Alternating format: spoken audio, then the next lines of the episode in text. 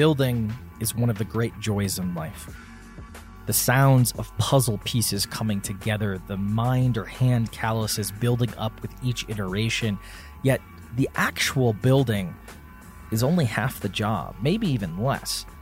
Building actually requires so much planning before a hammer hits the first nail. To illustrate this, let's say you're building a house, but instead of sitting down and planning with some blueprints and scheduling, you decide to just wing it. In the beginning, the steps appear straightforward and you'll avoid any major calamities, but at some point, the snags catch up with you and you will just be hitting unavoidably disastrous situations. Miscalculations of lumber will cause more than too many trips to Home Depot. You'll end up leaving not enough room for electrical and plumbing, and you may even build a room in the wrong place. Now, as a software operator, I'm sure you see the parallels. We're all willing something into existence that hasn't existed before, and while our hands may not be as rugged as a builder, the structures we build require planning and perspective beyond the initial stages. You also need a guide to overcome barriers and obstacles and basically help you out of pits that you weren't aware of that you end up falling into. You need someone like Byron Deeter. For the past 16 years, as a partner at Bessemer Ventures, he has counseled a wide selection of companies and individuals through growth and hypergrowth. With the likes of Twilio, ServiceTitan, Canva, and many others, his arsenal is well equipped to take on any project. Byron's builder advice is yours for free, coming up next. From Profitwell Recur, it's Protect the Hustle, where we explore the truth behind the strategies and tactics of B2B SaaS growth to make you an outstanding operator. On today's episode, Byron Deeter dives deep on business development. We talk about the tedious transition from perpetual software to subscriptions, the fundamentals of a stable business, efficient use of capital, and the single unlock to build something awesome.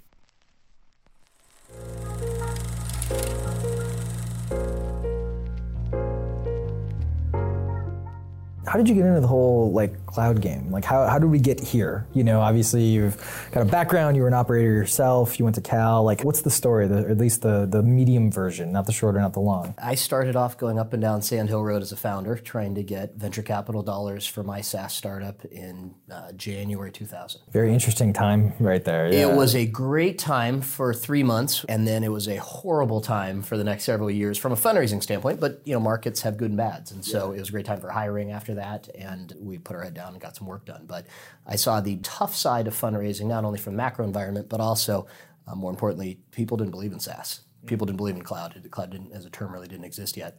But this idea that in many ways people thought it was the worst of both, where you had front loaded all the expenses and then you backloaded RevRec and cash collection. And literally two thirds of the meetings, people would tune us out on the first few slides. Yeah. And you could just see it happening. I remember vividly one top tier investor. We spent 20 minutes on slide one, had a reference to Salesforce, which I thought was a positive analogy, and we debated for 20 minutes whether Salesforce would ever make a penny of uh, free cash flow. And they just fundamentally said, like, this is idiotic. It's the worst of both models. Wow. Like perpetual software is beautiful because you drop it there, whether they use it or not, it doesn't matter. You get paid up front, you recognize revenue up front. Like, why are you trying to fight this? Yeah. It was a really uh, philosophical slash religious debate that um, we were on the wrong side of for a long time that story kind of scares the shit out of me because it's like, what are we thinking right now that in 10 years we're like, oh my God, we were so wrong.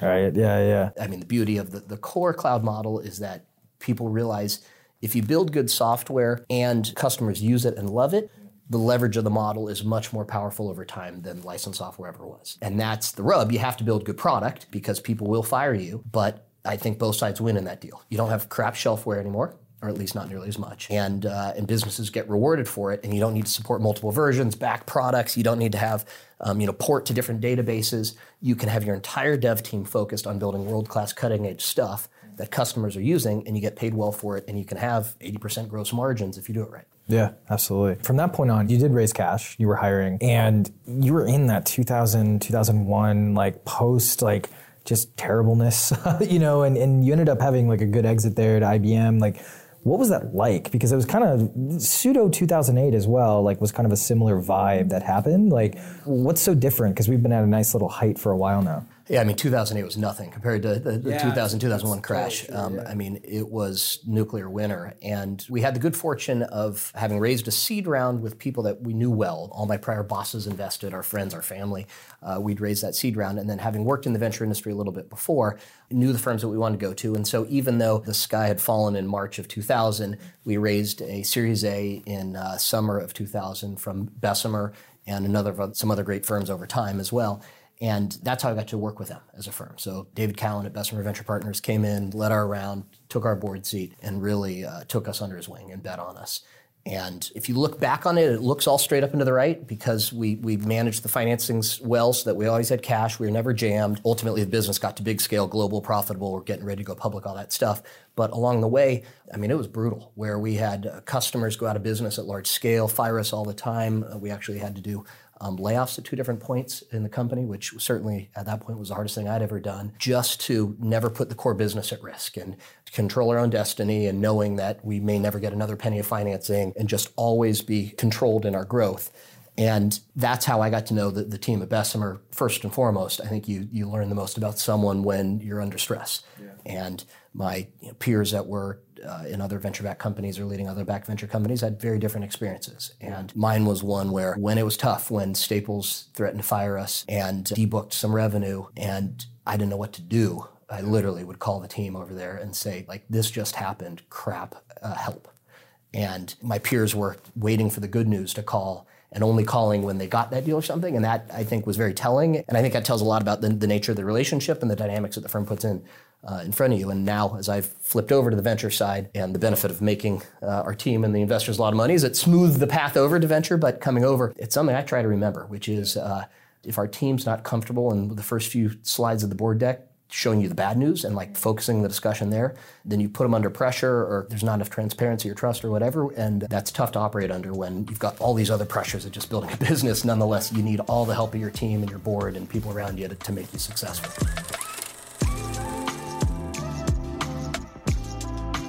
In that you know post 2000 and then you had september 11th happen in 2001 and it just like hits kept on coming for tech then what are the things that you know people don't remember or don't realize? Because there's a lot of advice on like oh we're going to go through a little bit of a downturn like here's what you should do look at your cash flow look at your burn. What are the things that like you don't remember to to remember for the next time typically? I mean, there's a whole litany of things that people went through. Certainly, people that did tough deals with structured deals and complex terms and things just got hammered, just washed out, and um, no longer controlled their own company and those sorts of things. That was the extreme. It didn't happen a lot, but that was that was one case where just you saw investors take advantage of situations. What happened more often though was that just companies ran, ran out of runway, and you hear the term a lot. And people, we've had a ten-year bull market. A lot of the entrepreneurs have never conceived of a day where investors just are closed for business and uh, liquidity dried up and it dried up fast and so you'd be in a situation where it was a high quality company that had hit their plan delivered on their goals and they couldn't get a call returned. Mm. And investors just said look we're triaging our current portfolio. Like we can't think about what else is out there and come back in six months and we'd love to talk. And those situations are, are tough. And when people greedy is the wrong word it's more aggressive. When they got aggressive with just thinking through or just weren't focused on financing or those things you got in a situation where they had to do massive layoffs to to buy enough time to then you know go back out and the internal thing that plays through even more today, I think, even in the upmarket, is when you have churn dynamics, when you essentially have your customers under pressure, then um, it compounds. And that's the thing that stuck with me as an investor, probably first and foremost for growth stage businesses, is those customer dynamics either give you a healthy base that you can always control, and when you have net negative churn that you think is sustainable, you can always slow your growth or cut back heads a little bit and have a long-term viable business. Whereas if your customers are, are, firing you and you need sales and marketing just to get above water every quarter, you may not be able to play that game in a down market. Yeah. As a founder, when you think about that time, and, and you're obviously now mentoring, advising, and you know really helping founders and, and companies themselves. Let's assume there's going to be a little bit of a you know bear market. You know, hopefully it's not a recession, et cetera. You know, no one really knows. But what's the advice that you give them from you know the experience that you had you know as a founder during that time? The single most kind of driving force for a founder long term, I think, is just efficient growth. It rewards you in up markets, absolutely, but in particular volatile times or down markets, it gives you that ability to play offense while always having an insurance policy for the viability of the business. And what we mean by efficient growth is all about this trade off of growth rate to burn and uh, the runway around it. As a founder, I would always think as our cash position in a flatline growth scenario and in a cut scenario of can I always get to break even? Is there always a way out? And as soon as we got to a certain scale, I forget what it was, but in that five to 10 million ARR range with a, a base level of support team and engineering and whatever, and we had good net upsells, I knew that we were in a position where we could always drive through it. And this doesn't mean that you need to be defensive. Absolutely, we are hyper growth investors. We want the businesses that are able to triple for many years but you've got to have the fundamentals of a stable business model so that if, if you need to tap the brakes and manage your cash flow, you can do it and coast into uh, more of that break even state or more of that efficient model.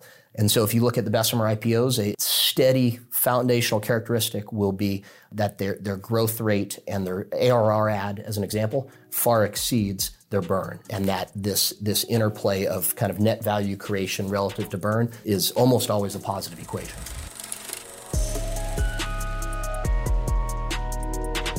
And what are some of the aspects that, like, to me, it's always seeking leverage with the cash, right? Like, it's always like, what are the what are the growth aspects that are going to bring us that tripling, right? Like, rather than just throwing like cash at scale, right? Like, what do you think about those levers, and like, how do you help them with that? Because it's part of it's cultural, right? Like, part of it's just like, hey, we don't spend money like it's water just to spend it, right? How do you help them do that? Because I, I can imagine like you're not writing small checks, and you know you're now going into a founder and being like yeah, that doesn't mean you have to spend it all, but you kind of need to spend it in order to grow. And so, like, how do you how do you balance that? Yes, yeah, so the type of businesses we want to back are ones where it would be irresponsible not to invest more in the business mm-hmm. because the payback is so compelling, and everyone wins in that case. Uh, venture capital is dilutive, and so a founder has to buy into taking our money, and that that trade makes sense. From our standpoint, we've got limited partners who have high return expectations, and so we model for a high return on our capital. And the way that works is if our capital unlocks massive value. And so for the business that can take a million dollars and generate $10 million over you know, a couple of years, everyone wins and they're getting a multiple off that. You've created massive value from it. And so um, what we often look for in the short to medium term is a sales payback that uh, certainly is a multiple of capital. But increasingly in product led businesses, a lot of them don't have sales teams. They're API led businesses or freemium or those things. You're putting money into engineers or dev evangelists or, you know, or product marketing and corporate marketing to educate the market and ha- expose your product to them, and then the flywheel spins. But those are the fundamental characteristics we're looking for. And when we do a seed investment or a Series A investment where it's just a concept and they're building product, that's the lever we're looking for where the founder sits down in that board meeting or sits down over breakfast and says, I think we can lean into this thing more. Yeah. And I love it when a CMO comes into a board meeting or head of sales saying, like, give me 10 million more bucks and I'll guarantee you this on the back end, right? I feel like we got a path to this on the back end. Yeah. Those are really fun discussions. Because there's some folks who, you know, they give me the 10 million, I'll get you 10 million, right? And, and like the, the businesses in, in and of themselves are probably like getting that flywheel going of like you put a dollar in, get four out, five out, 10 out, et cetera. Like when you look at a company, obviously you can look at their metrics, but if you take a step back and you couldn't look at their metrics, but you had to kind of predict hey, this company is going to probably be the 10 to 1 and this company is going to be the 1 to 1 or the 1 to 1.5? Like, what are the characteristic differences you think there? We look first at team and TAM, where you, you've got a team with the skills and the will to change the world, and then you've got the market size, the total sure. addressable market to support it. And so um, early on, of course, there's no metrics to go on. And, and yeah. so when you're sitting down with Jeff Lawson talking about how Twilio can transform communications, yeah, I mean, they had some tiny numbers. Actually, they were down month over month the month we invested with our first seed check um, because the numbers didn't matter at that point. Yeah. It was all about the big vision what can we go out and do, and what's the product portfolio, and we believe you can go do it. And so that sort of change the world mentality is really the early driver. Yeah. Over time, obviously, when you get public, financial investors are going to look really at future free cash flows. And so there's this transition that venture investors go through um, where over time multiples and those things start to matter. And that's where this idea of efficient use of capital comes in play. And if you're going to take other people's dollars, take the dilution, then as a former founder and advising our founders now, there's some merit in insurance, of course, and some buffer, but overall, like have a point of view of where you can effectively deploy those dollars.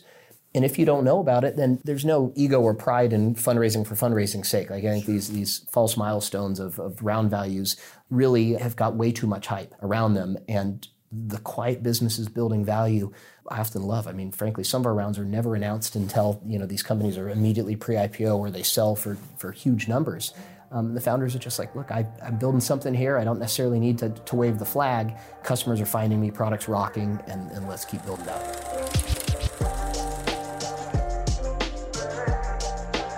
ever a situation where you go in and you know even a portfolio company or someone you're thinking of investing in and their LTV to CAC is like 25 to 1 and you're like hold on a second we need to spend some money like there's something wrong like do you, do you see that ever we absolutely do obviously with high net upsells it, the math you kind of throw it out because you get in this infinite, you know, yeah. sort of value, or you argue the terminal value of those things. Like you just know it's really good. We've had a lot of those cases where the team sits down and says, I've got a voicemail box full of calls from customers trying to buy and I don't know what to do. And they're not being arrogant. They're just saying like, I, I don't know how to how to score the leads. Like, where do I start? There's a hundred there, and there's probably ten great ones in there. But I don't have a sales team, and so we need to make the self-service funnel better, and we need to figure out how to like escalate some to people, and we do these things, and like it's really working. But where do we start? And that's the fun part. That's where like a financial partner can add a lot of value because we're not brilliant, but we've worked with brilliant people. And so you know, we've had 20 cloud IPOs. There's a lot of institutional knowledge in that community um, to bring to bear in terms of how do you get through these problems and how do you see around corners and, and short circuit things to be smarter each successive time. And that's a lot of the value that we try to bring to these companies is just how can you see things faster, make decisions faster, bring people to problem to help resolve it. And if you can change the slope of that line a little bit and it compounds over many years, then then collectively you're adding a lot of value. Yeah. If you were starting a like a SaaS or subscription company today, maybe not vertical agnostic, like what are some of the elements that you would look for? Because what's interesting about some of your portfolio is you have like SendGrid and you have like Twilio, for example, now one.